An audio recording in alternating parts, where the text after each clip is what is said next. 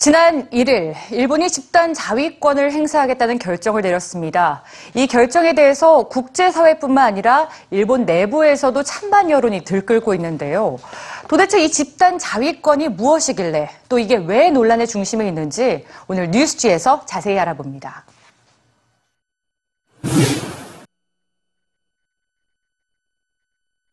万全の備えをすること自体が、日本に 戦争を仕掛けようとする企みをくじく大きな力を持っている。これが抑止力です。 지난 1일 아베 신조 일본 총리의 기자회견이 전 세계의 이목을 끌어모았습니다. 큰 힘, 즉 집단 자유권을 행사하기 위해 헌법 해석을 변경하겠다고 발표했기 때문입니다. 집단적 자위권은 자국의 동맹 국가가 제3국으로부터 공격을 받을 경우 자국이 공격당한 것으로 생각하고 반격할 수 있는 권리를 말하는데요.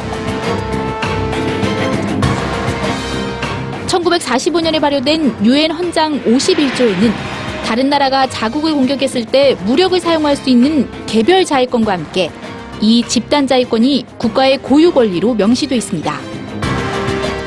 그런데 일본이 국가의 고유 권리인 집단 자위권을 행사하는 것이 무슨 문제일까?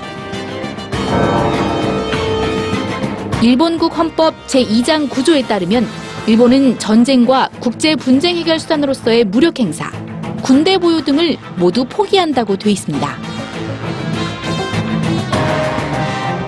2차 세계대전 이후 더글러스 메가더를 중심으로 한 연합군 최고사령부가 일본의 전범 국가의 책임을 물어 개정한 일본국 헌법은 바로 이 조항 때문에 평화 헌법이라고도 불리는데요.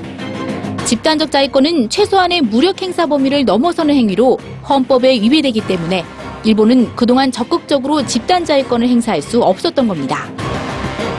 그러나 아베 총리는 2007년 4월 집단 자위권을 논의하는 자문기구를 설치하는 등 그동안 보통 국가가 되기 위한 준비를 꾸준히 해왔는데요. 헌법 자체를 바꾸는 것은 어렵다는 판단 아래 헌법의 해석을 달리해 집단 자위권을 행사할 수 있도록 하겠다는 겁니다. 최근 중국과의 영토 분쟁, 북한의 핵실험 등 급변하는 동북아 안보 환경도 영향을 미친 것으로 보입니다.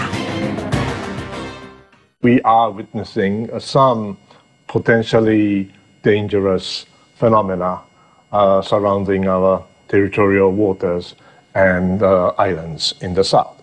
So, in, under these circumstances, this is unlike the uh, Cold War days. We may have a physical potential threat in the south, so we have to deter it. 미국은 환영하는 분위기인데요.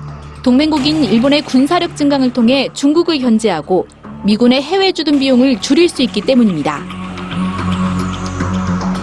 하지만 일본이 이런 집단 자위권을 행사한다는 것은 패전 69년 만에 다시 전쟁 가능한 국가가 된다는 뜻이기도 해서 한국과 중국을 비롯한 주변국들은 우려의 목소리를 높이고 있는데요.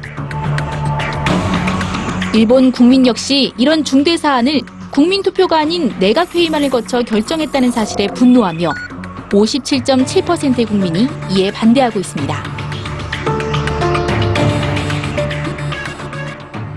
私たちのその日本の国民の戦争は嫌だ憲法9条を守れ集団的自衛権をね行使するなというその声がむしろ聞こえているからこそねこのお暴走というか無理やりにでも聞かないふりして、えー進めようとしているんじゃないかなって思っているんです。 찬반 논란 가득한 일본의 집단 자위권 행사가 앞으로 세계 정세에 어떤 영향을 미칠지 주목됩니다.